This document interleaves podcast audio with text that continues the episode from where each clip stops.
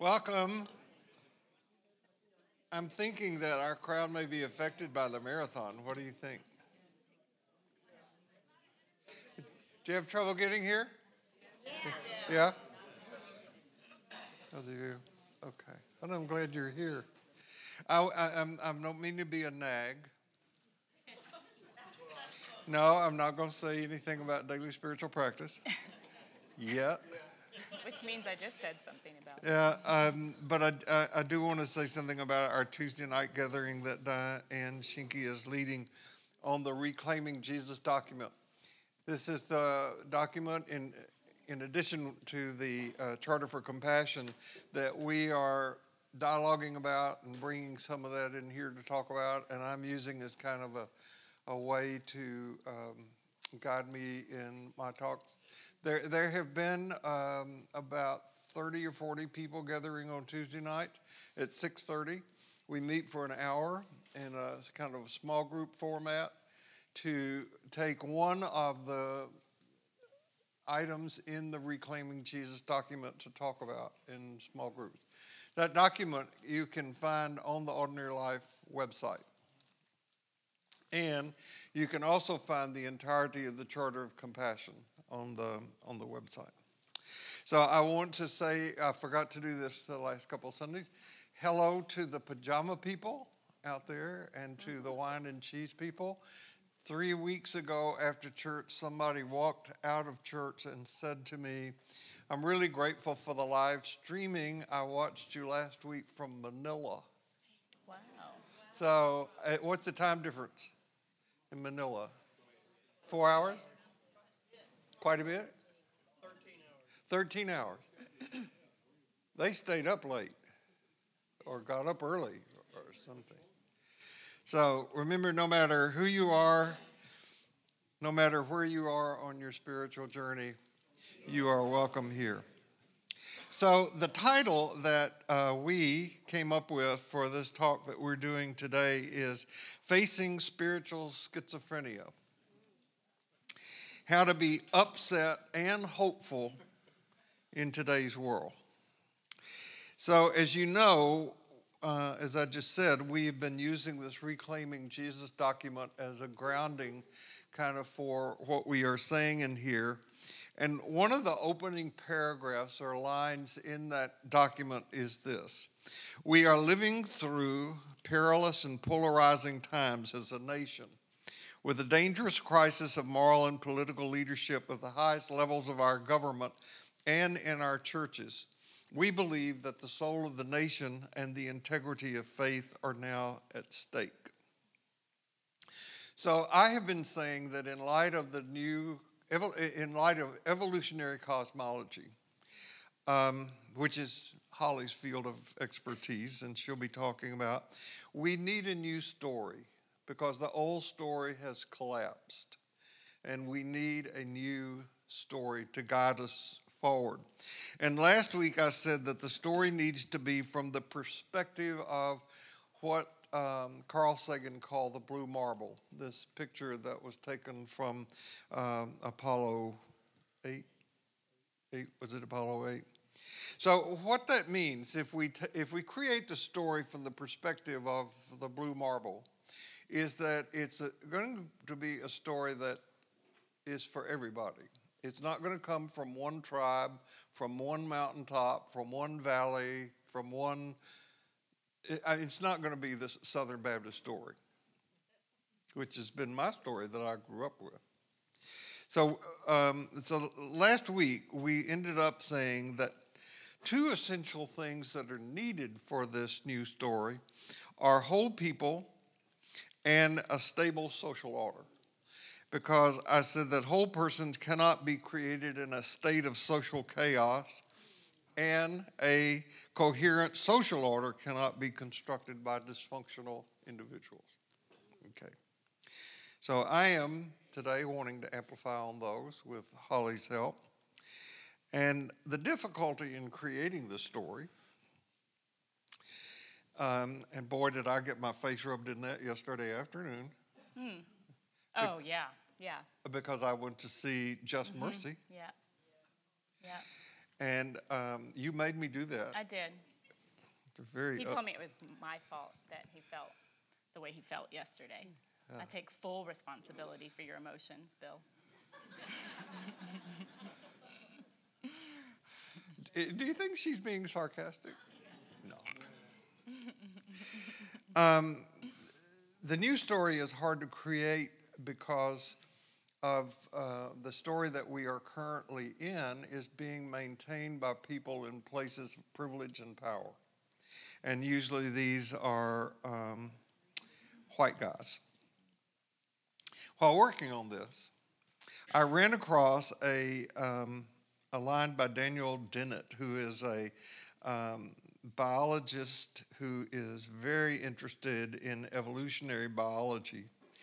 And um, Daniel Dennett says, There is simply no way, there is simply no polite way. Oh, I gotta, go backwards. Go backwards. Gave it away. There is no, simply no polite way to tell people that they have dedicated their lives to an illusion. And if you are living out of the story that was created prior to what we now know about the blue marble and evolutionary cosmology, you are living out of an illusion. And there's no, th- there may be a polite way to tell people that, but there's no easy way. Not a polite way? I'll read up on Miss Manners and see Yeah. what, what Right. she says about that. So we want to be upset about what's appropriate to be upset about, but we also end with today on a note of hope. How can we live uh, eh, hopefully in, in, in these times? Um, Holly thinks that being um, upset can lead to hope. I do. And I'm also uh, wanting to continue to build on Jim Wallis's line about don't go right, don't go left, go deep. And as you go deeper and deeper uh, into seeing what is, like watching the film Just Mercy, you're going to get upset. But also, you'll get signs of hope. That's me. It's you.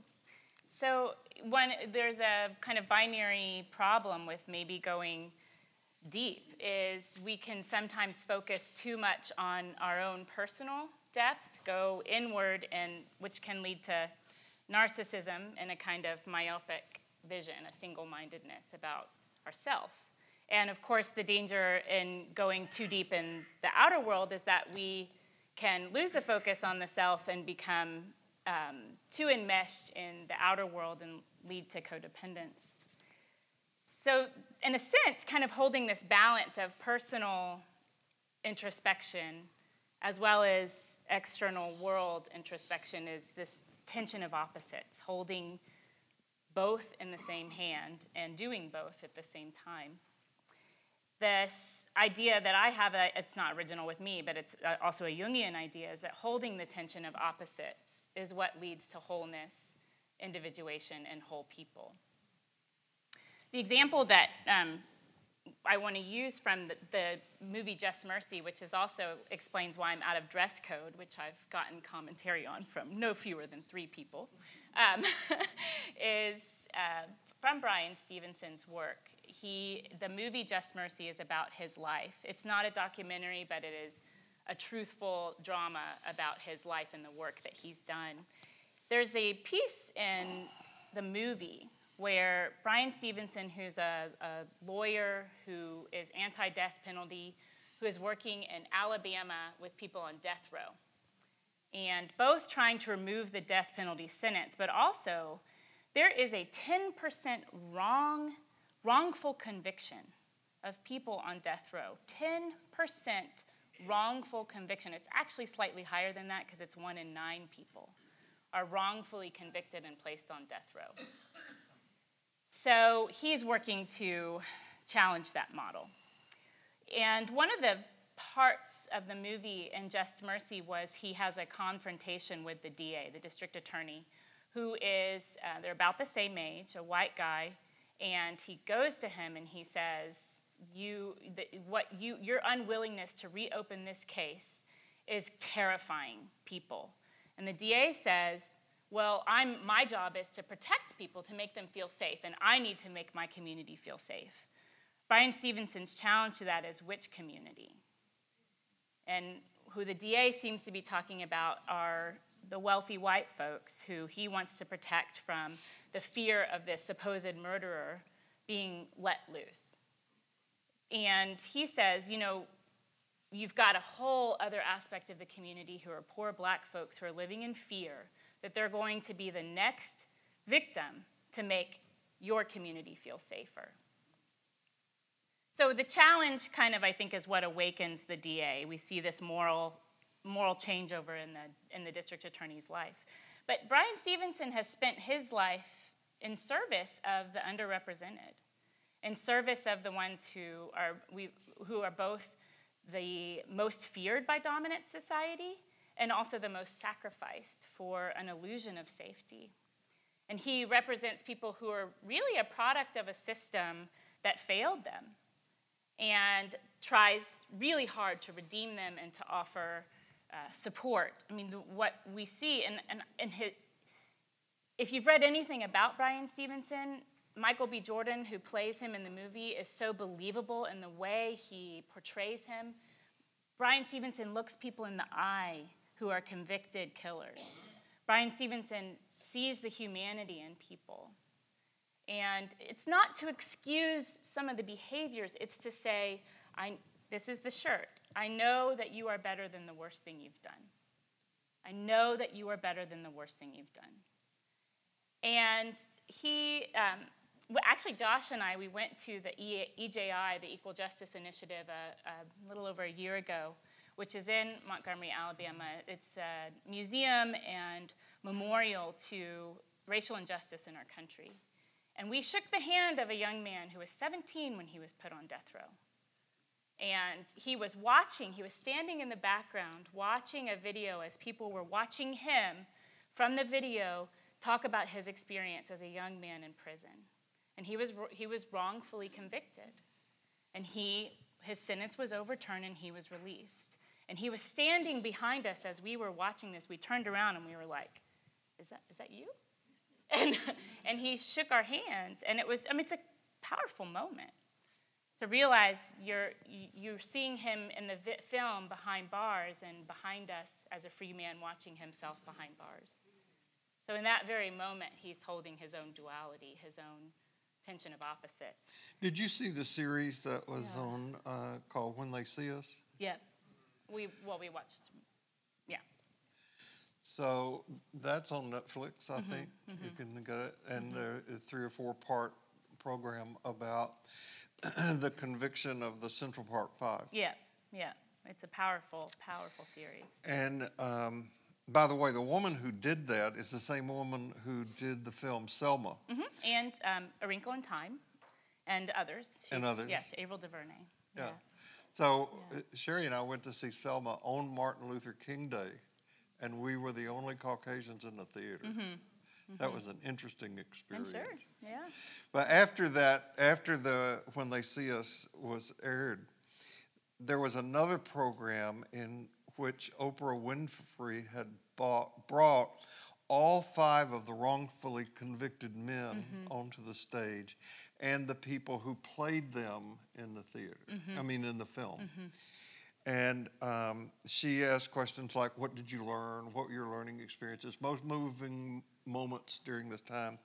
And the man who played one, the, the part of one of the lawyers uh, in the film uh, said, um, in response to, I think Oprah Win- Winfrey said, So, what did you learn about our justice system? Is it broken and needs repairing? And he said, No, it's not broken. It works perfectly.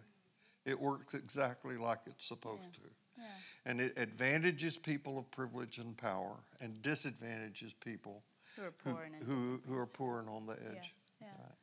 Every system has a shadow, right? Mm-hmm. This is very true. This, um, this is the quote that's on on my T-shirt. Um, and I willingly was out of dress code to wear it. But um, and this is really the heart of Bryan Stevenson's work.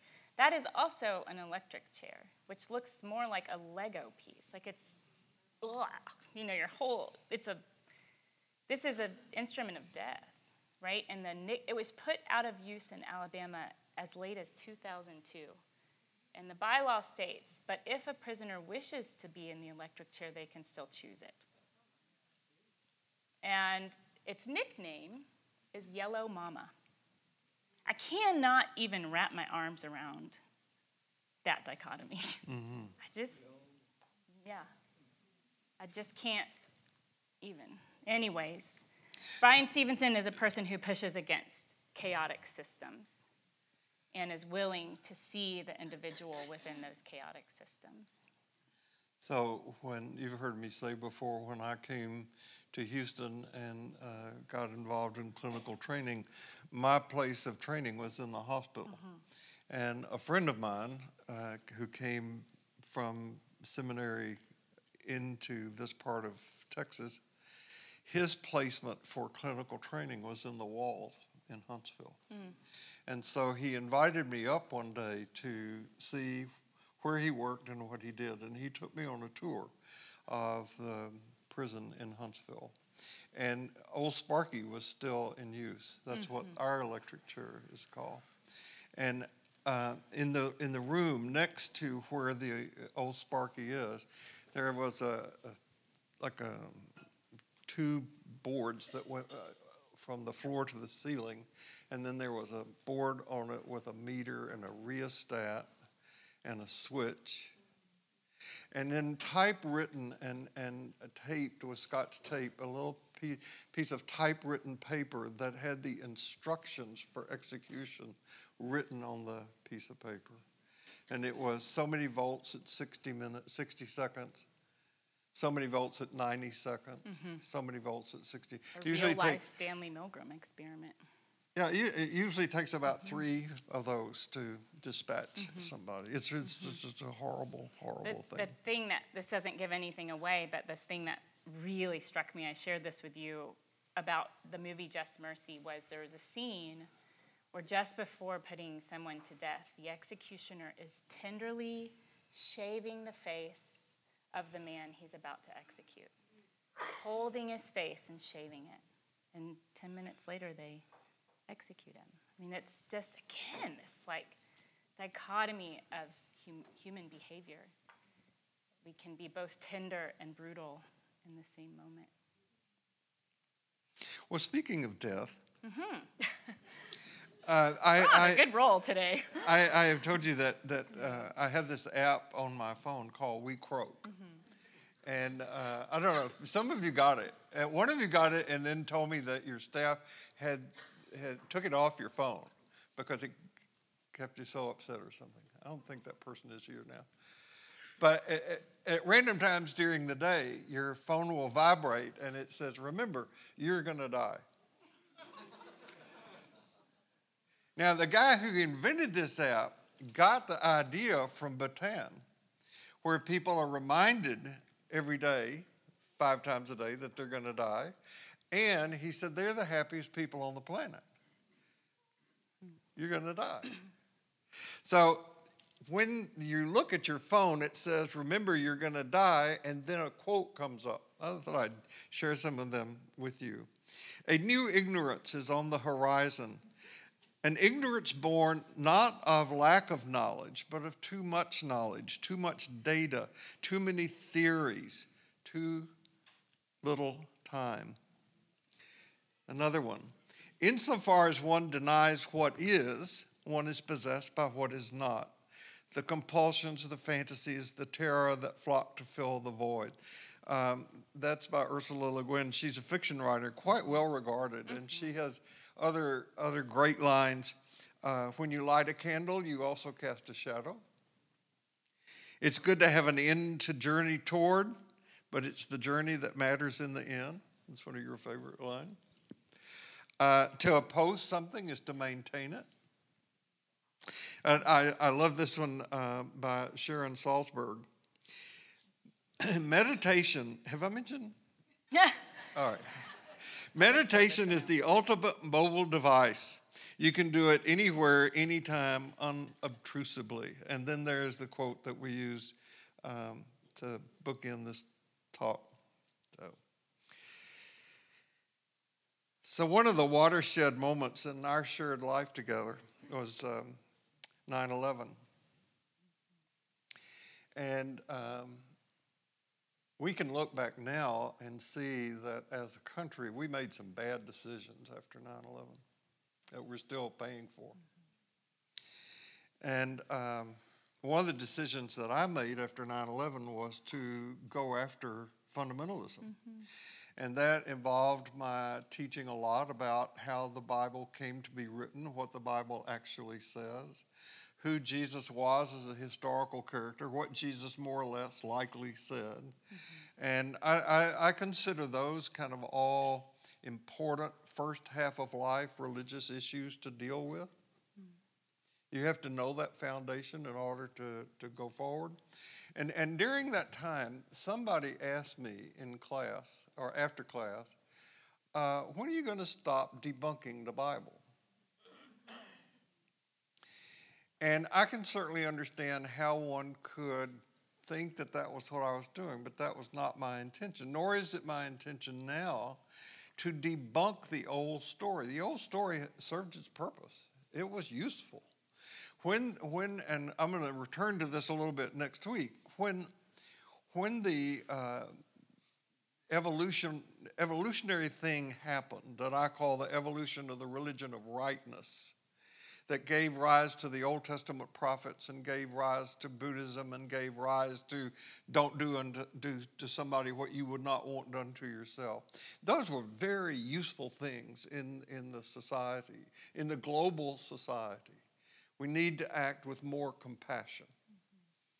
And, and it would not hurt for us to go forward by returning to some of that. It's a paradox for you. We, we, need to, we need to be able to do that. But it also, that religion of rightness, created those things that I've talked about a number of times in here cosmological dualism, which is no longer useful and uh, a focus on individual salvation. Mm-hmm. How do we, what do we need saving from? you can think about that. Mm-hmm. Mm-hmm. So um, I'm through. Yeah.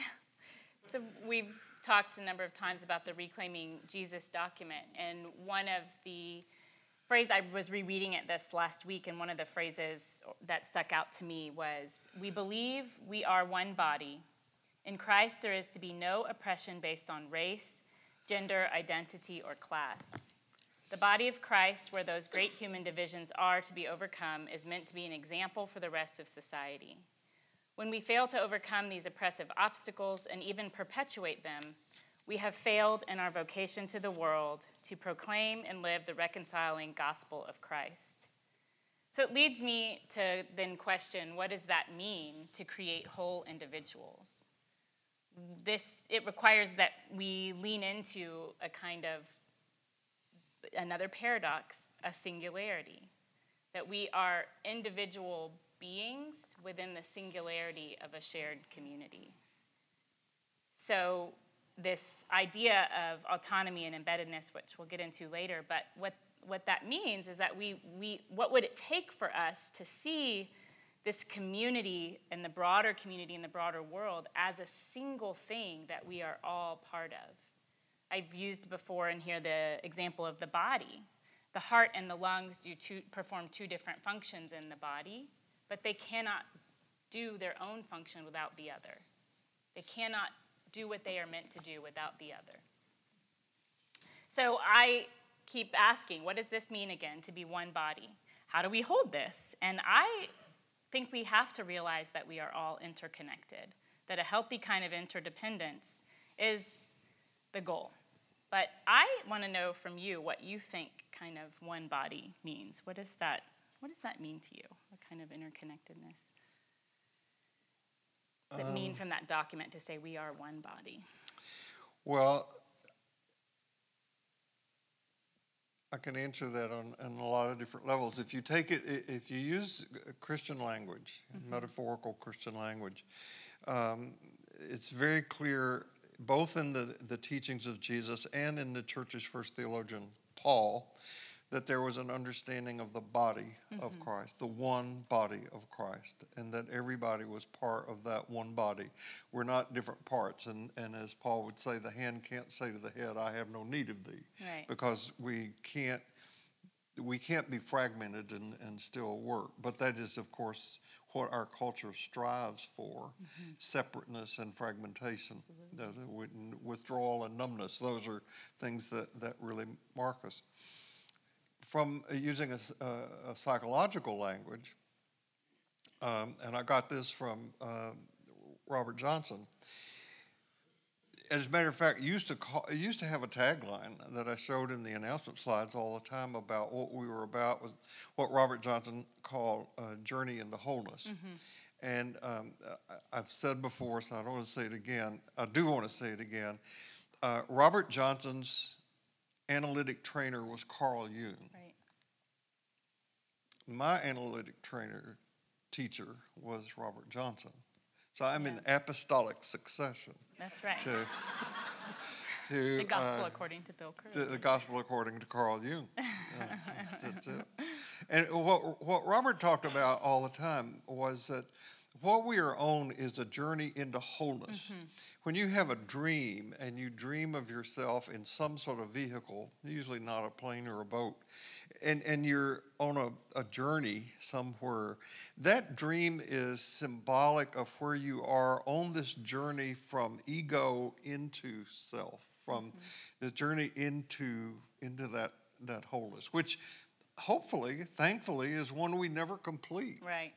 that we keep we have the opportunity to keep growing, which is I think it, once you settle the survival issues is why we're here. Yeah. Is to continue to grow in the various ways that are possible for us in freedom and love, um, in, in inclusivity, uh, all the way to the grave. Right. You're going to die, Yeah. We croak. and keep that keep that uh, happily in mind. Yeah. yes. Um, one of the ways that the medical system and as well as the psychological system uses to understand causes of illness or causes of mental illness is called the biopsychosocial model.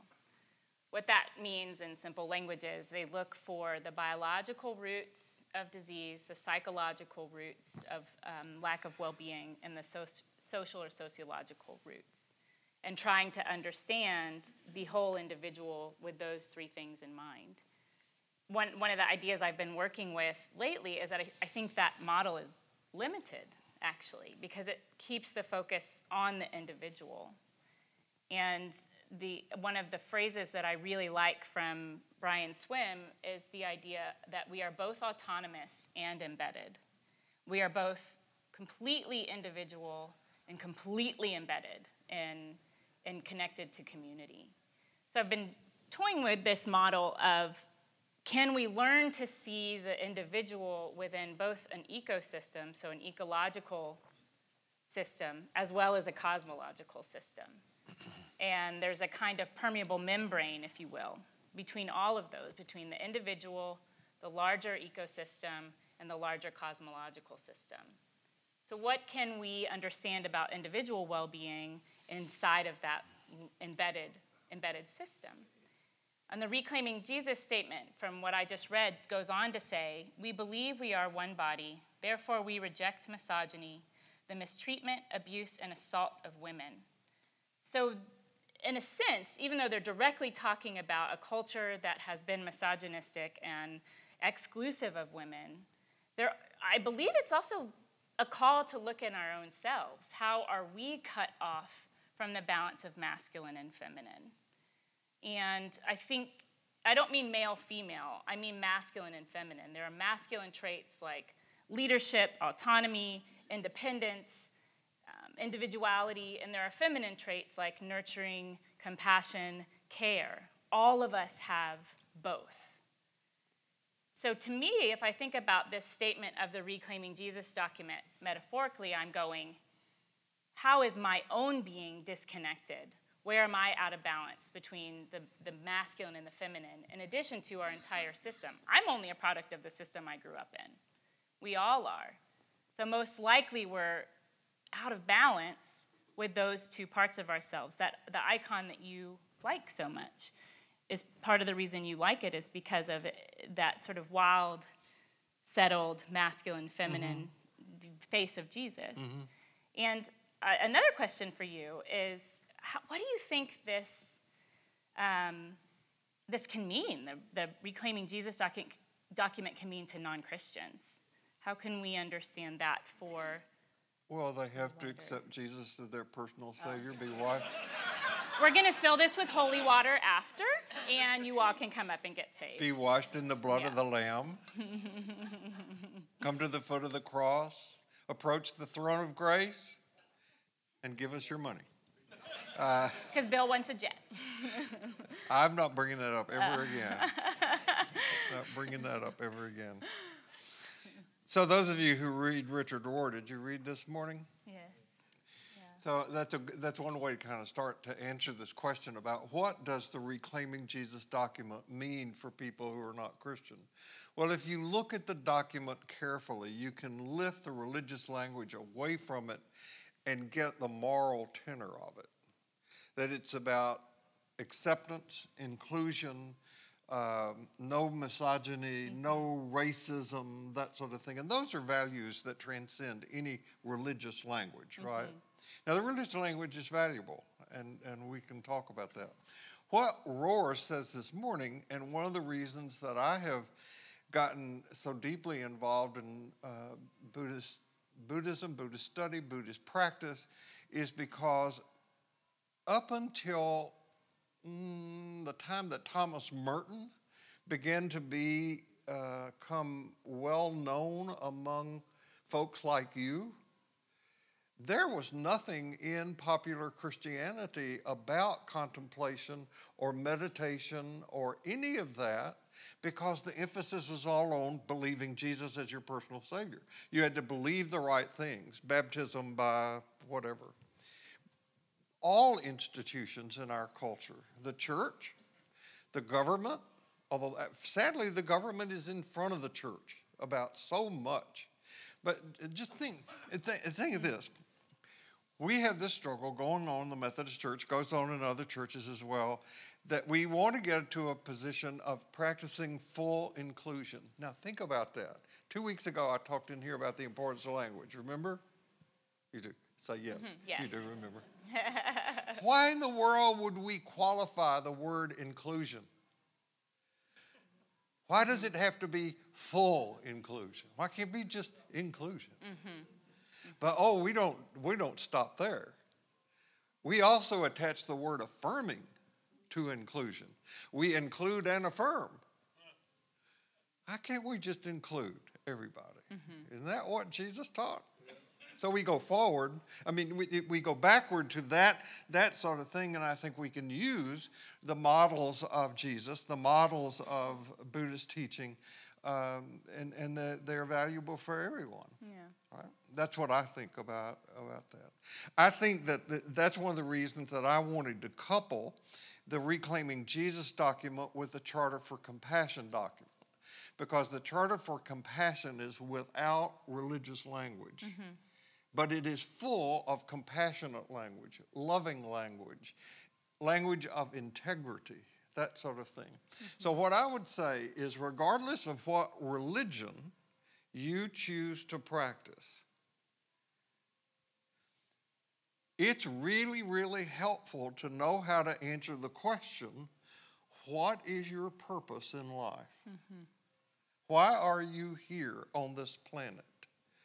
What will, when you croak, right before that happens, needs to happen for you to be able to look back and be able to complete that act of dying with a sense that you've lived well. Mm-hmm. Right? You're going to die. All right. mm-hmm. so you need that purpose to live by.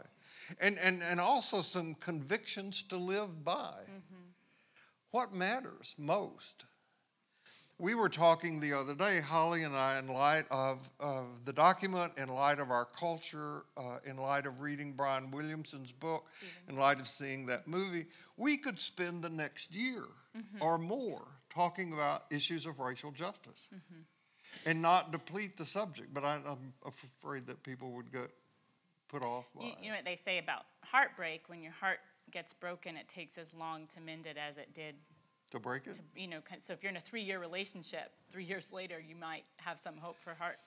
So it's going to take us maybe 200 years to unpack racial injustice in this. Well, we got to live for quite a long time here.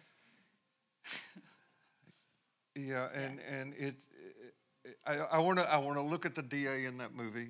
Uh, is it who I'm talking about? The district attorney. Yeah. I want to be able to look at him with compassion Sure. because he yeah, knew he knew that that man was innocent. Absolutely. And, and the fear of overturning a sentence. The pushback that the, he would get the from the idea community. of the lack of safety Right. was enough to compel him towards a mistruth, a lie. Right. Yeah. So, So- people need they they need purpose. We need purposes to live for, and we need convictions to live by, Mm-hmm. And we need resources to live from. Right. And um, I draw those resources from Christian ritual, Christian mysticism, Christian myth, the stories that uh, enrich uh, our tradition. Um, you know, Jesus told some stories that we're still scratching our heads about. And coming back to again and again and again, and oh man, I didn't see that. I didn't know that you could get that out of the story of the Good Samaritan or whatever it is. Mm-hmm. So it, it, it feels like the supply of, of richness is just never ending. Mm-hmm. But you don't have to be a Christian to get clear about purpose, conviction, and resource. Right. You can be a Buddhist, you can be an atheist, you can be whatever you want to be. Yeah. And the idea of, of wholeness is not a new one. This is it's, it's an ancient ancient idea. This idea that we that whole beings can come out of ritual, out of tradition, out of even belief systems, but our belief systems are only as good as the individuals in it. So if the individuals are seeking wholeness, this is an ancient symbol of called the Ouroboros. It's a, sna- a snail, a snake eating its tail shortened to snail. and and and the, the, the characters in, in the middle of it read, The all is one. And it's really about this ongoing cycle of life, birth, death, and continuation of that. That, that, is, a, that is wholeness, this, this embracing of the continuation. And I love um, thinking about how this shows up in ancient texts. And Plato's Symposium, some of you might be familiar with it. I don't need to go on about it. But they're debating what love is. What, what is eros? What does that mean? And Aristophanes, one of the people in the, and mind you, in Plato's Symposium, it only included men. Uh, it was only men talking about what love was. there were no women in the room. So this is, again, tainted by just knowing that. but Aristophanes also shares his opinion about what wholeness is, what love is, by describing wholeness. And he uses a myth, which I'll read. Once upon a time, there were three kinds of human beings male descended from the sun, female descended from the earth, and androgynous, with both male and female elements, descended from the moon. Each human being was completely round, with four arms and four legs, two identical faces on opposite sides of the head, with four ears and all else to match. They walked forwards and backwards and ran by turning cartwheels on their eight limbs, moving in circles like their parents and the planets. As they were powerful and unruly and threatening to scale the heavens, Zeus devised to cut them into two like a sorb apple which is halved for pickling, and even threatened to cut them into two again so that they might hop on one leg. Apollo then turned their heads to make them face toward their wound, pulled their skin around to cover up the wound, and tie it together at the navel like a purse. He made sure to leave a few wrinkles on what became known as the abdomen so that they might be reminded of their punishment. After that, human beings longed for their other half so much that they searched for it all over. When they found it, they wrapped themselves around it very tightly and did not let go. As a result, they started dying from self neglect. Zeus took pity on the poor creatures and moved their genitals to the front so that those who were previously androgynous could procreate, and those who were previously male could obtain satisfaction and move on to higher things. Interesting. it's really all about sex. Um, so this is this is the origin of our desire for other human beings. I'm I'm not intending for this to be a pro heterosexuality metaphor, but a, a pro wholeness metaphor, right? The wholeness of being, the wholeness of seeking our opposite, and of holding our opposite in tension with our shadow intention with our light, our masculine in, in with our feminine.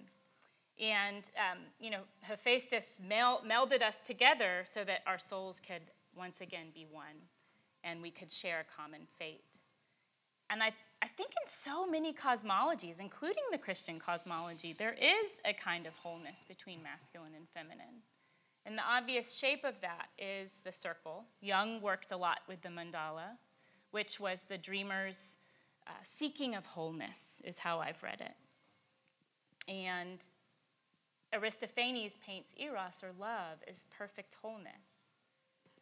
So I, I think, I don't, I don't know, I just, I love that idea that love can bring us to wholeness Mm-hmm. also. The great symbolism in Buddhism about wholeness is a sand painting. Hmm Also Well, a kind of mandala. it or, is a mandala, Yeah, mhm. yeah, yeah.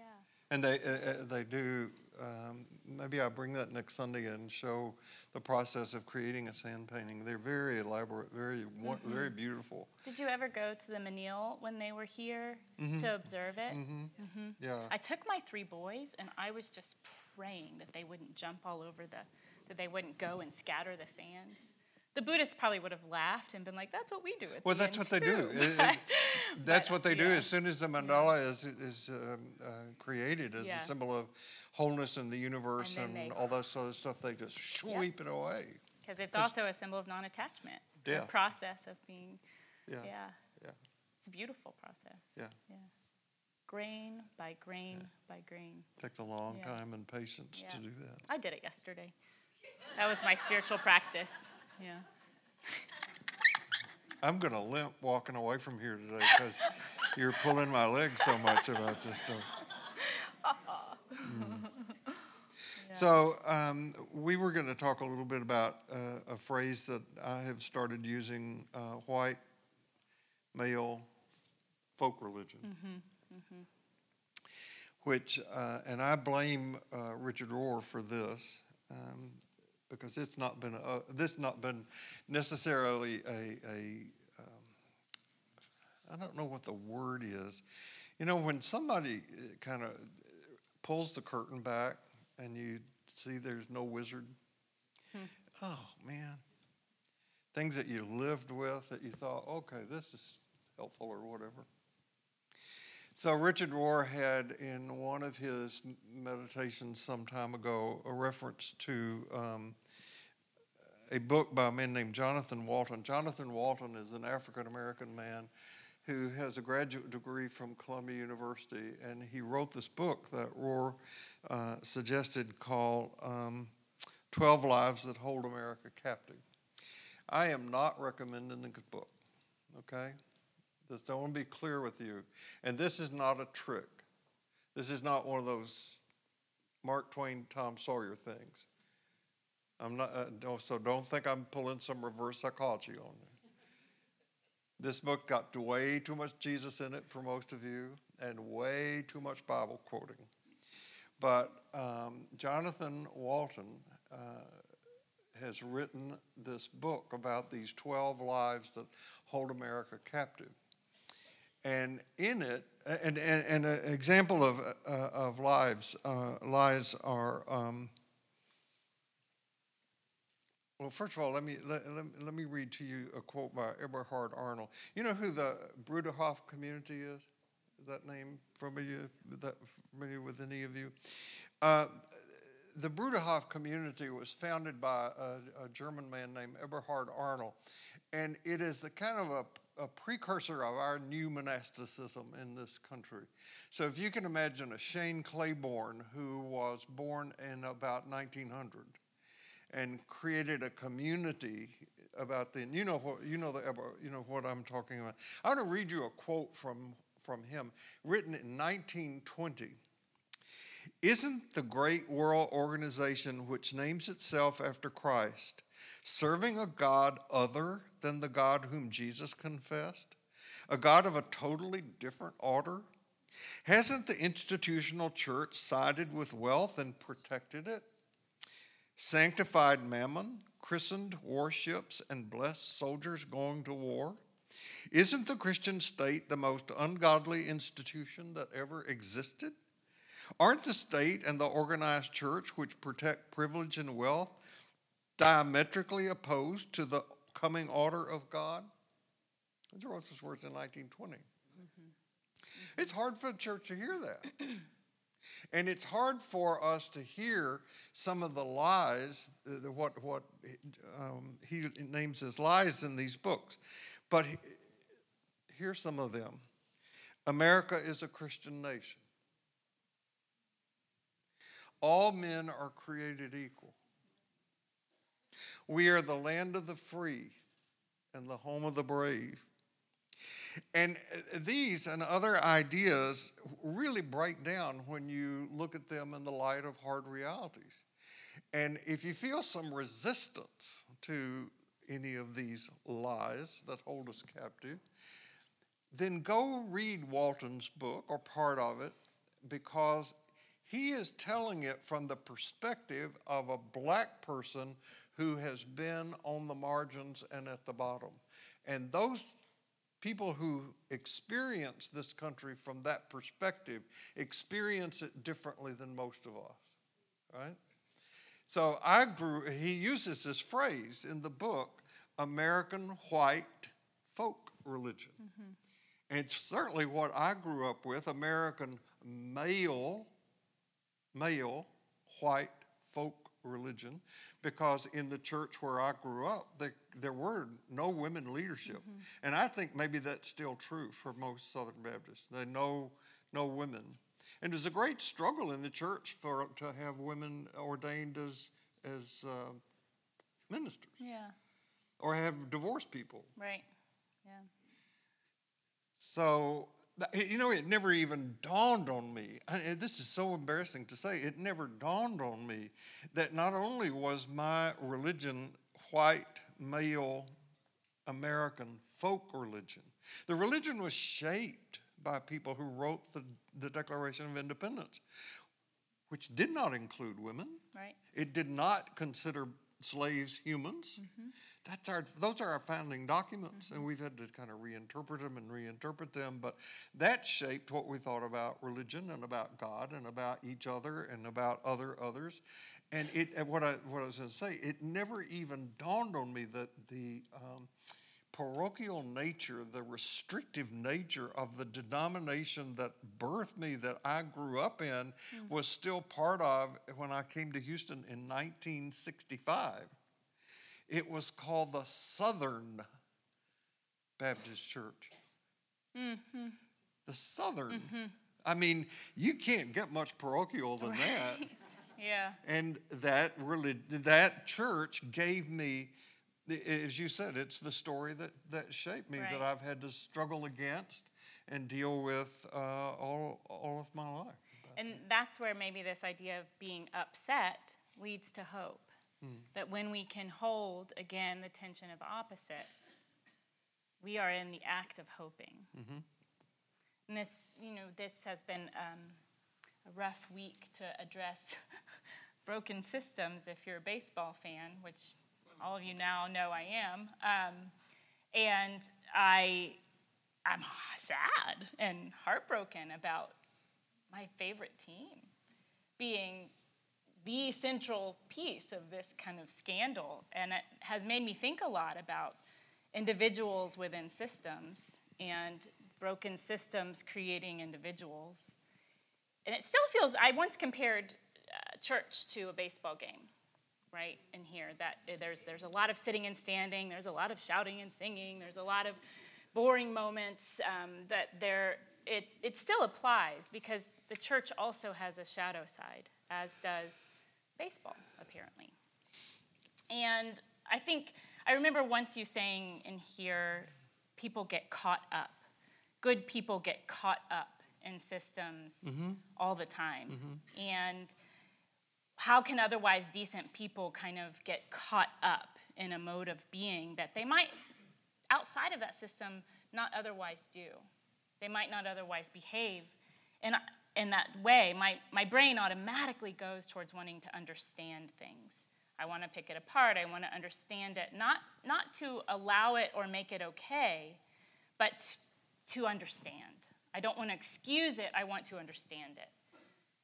And one of the things I, I am coming to is that the, you know, the Astros brought so much joy to us in 2017. We were on the heels of Harvey. Many of us, you know, suffered from Harvey, and the joy of that celebration was like life-giving. And a moment for all of us to behave as a co- collective body, to be a collective body regardless of where we fell on the, on the spectrum of po- politics and gender and all of that. We were drowning in blue and orange. and we were proud. And we became baseball fans even if we didn't know what an out was or a single was or a, you know. So I think, I think what I kind of am arriving at is that the system of competition, of win at all costs, of money, created, created this behavior. And it's not to say that the individuals aren't accountable to their own complicitness in that system, but the two go hand in hand. And that doesn't excuse it, it just helps me under, make it understandable because I'm not separate from being caught up in a system that has, you know, I, that has perpetuated certain behaviors. I have a, a friend who used to play ball, professional ball, and I asked him about it, and he said, You know, when you're in that world, you think that's the only world that exists. And you do whatever you need to do to participate in that world. And you get lost in it. Did you see that uh, the front page of the Chronicle today? I didn't. The lead story is about this. Yay. I've been. But I mean, I mean, really, it, it, it, and and we have to stop in Yeah. a minute. But it's really about uh, how that tarnishes now the whole experience. Sure, it does. But here's the thing: if I'm being non-dual about it, I both like want to punch my friend and also hug him. That, I'm kidding. That's not non-dual. Um, but I, I, if I really am being non-dual about it, in the moment of 2017, the, the joy was real. It was real. It was fun. It was exciting, and it, and it came on the heels of devastation. And I must also hold that that bubbles burst, right? So Yeah. the joy was authentic, but so is the, the disappointment. Things arise and they fall away. Absolutely. We croak. We see the shadow. and the theme of today is you'll die. Have a great Sunday. No, I'm just kidding. So So- uh, we have to stop because we're out of time, and I've got to go. You don't want to say anything hopeful. Yeah, I do. Okay. Uh, Carol, Carol, how many we have today? Okay. Okay. 126? So there are 127 reasons to hope. that you. Yeah. Don't you think? I do. Yeah. Yeah. So we have more to say, but we don't have time to say it. Um, no matter where you go this week, no matter what happens, remember this. You carry precious cargoes, so watch your step, and we'll see you here next week. Thank you.